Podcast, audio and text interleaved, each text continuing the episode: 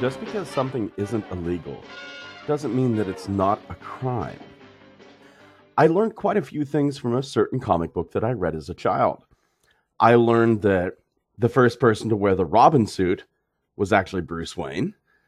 I learned that the first person to wear the bat suit was actually Bruce Wayne's father, Thomas Wayne. And I learned that there is a difference between the law and justice.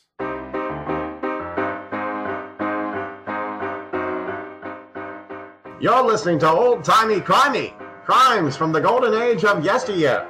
Now, here are your hosts, Christy, Amber, and Scott.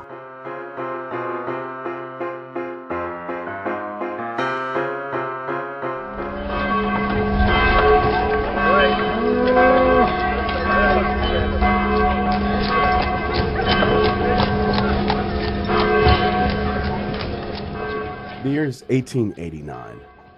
Charles F. Smith was a very, very wealthy businessman in Chicago. And he gave only the best to his wife and little daughter Annie. When he booked passage on the ship Cienfuegos, it was the newest passenger ship sailing from New York to Cuba. It was going to be a fantastic vacation for the Smith family, and they even brought along their family maid.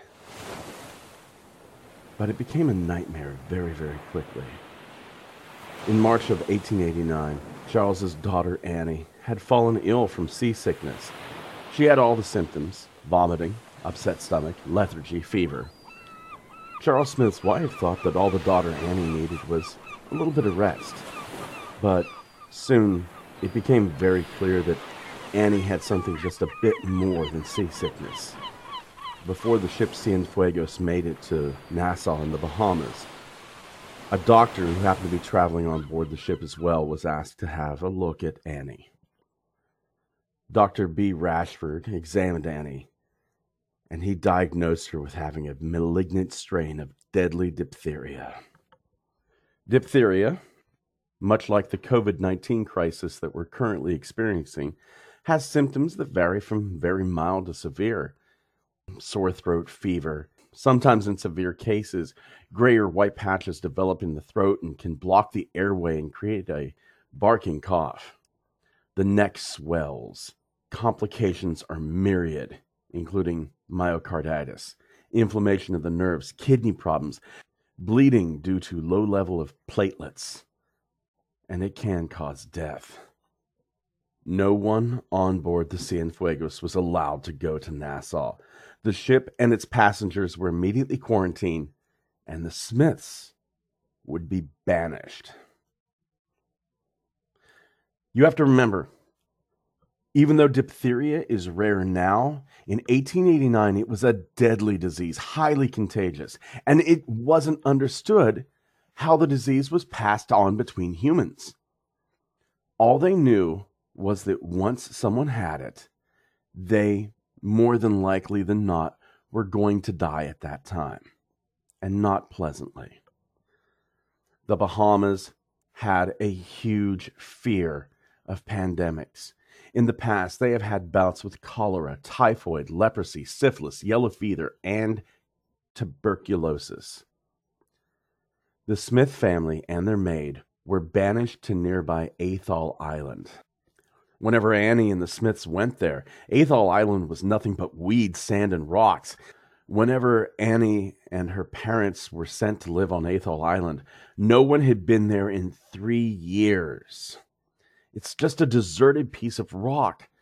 The Smiths, their maid, their dying daughter, were only given one day's worth of food and sent on their way. It didn't matter how rich Charles Smith was. The Bahama government was not going to risk a disease outbreak, and they turned their backs on the family. Even after the little girl died, the government was taking no chances, and they left the family there. Luckily, the father was forced to hail down a passing steamer ship and organize passage back home. The real terror of this is we're living in times like this right now. And I beg each one of you to be understanding and compassionate to those around you. We live in a society now where we feed on fear and hate. And I honestly believe that what we need is a little bit of love. I'm Scott from Old Timey Crimey. Take care of yourselves and each other.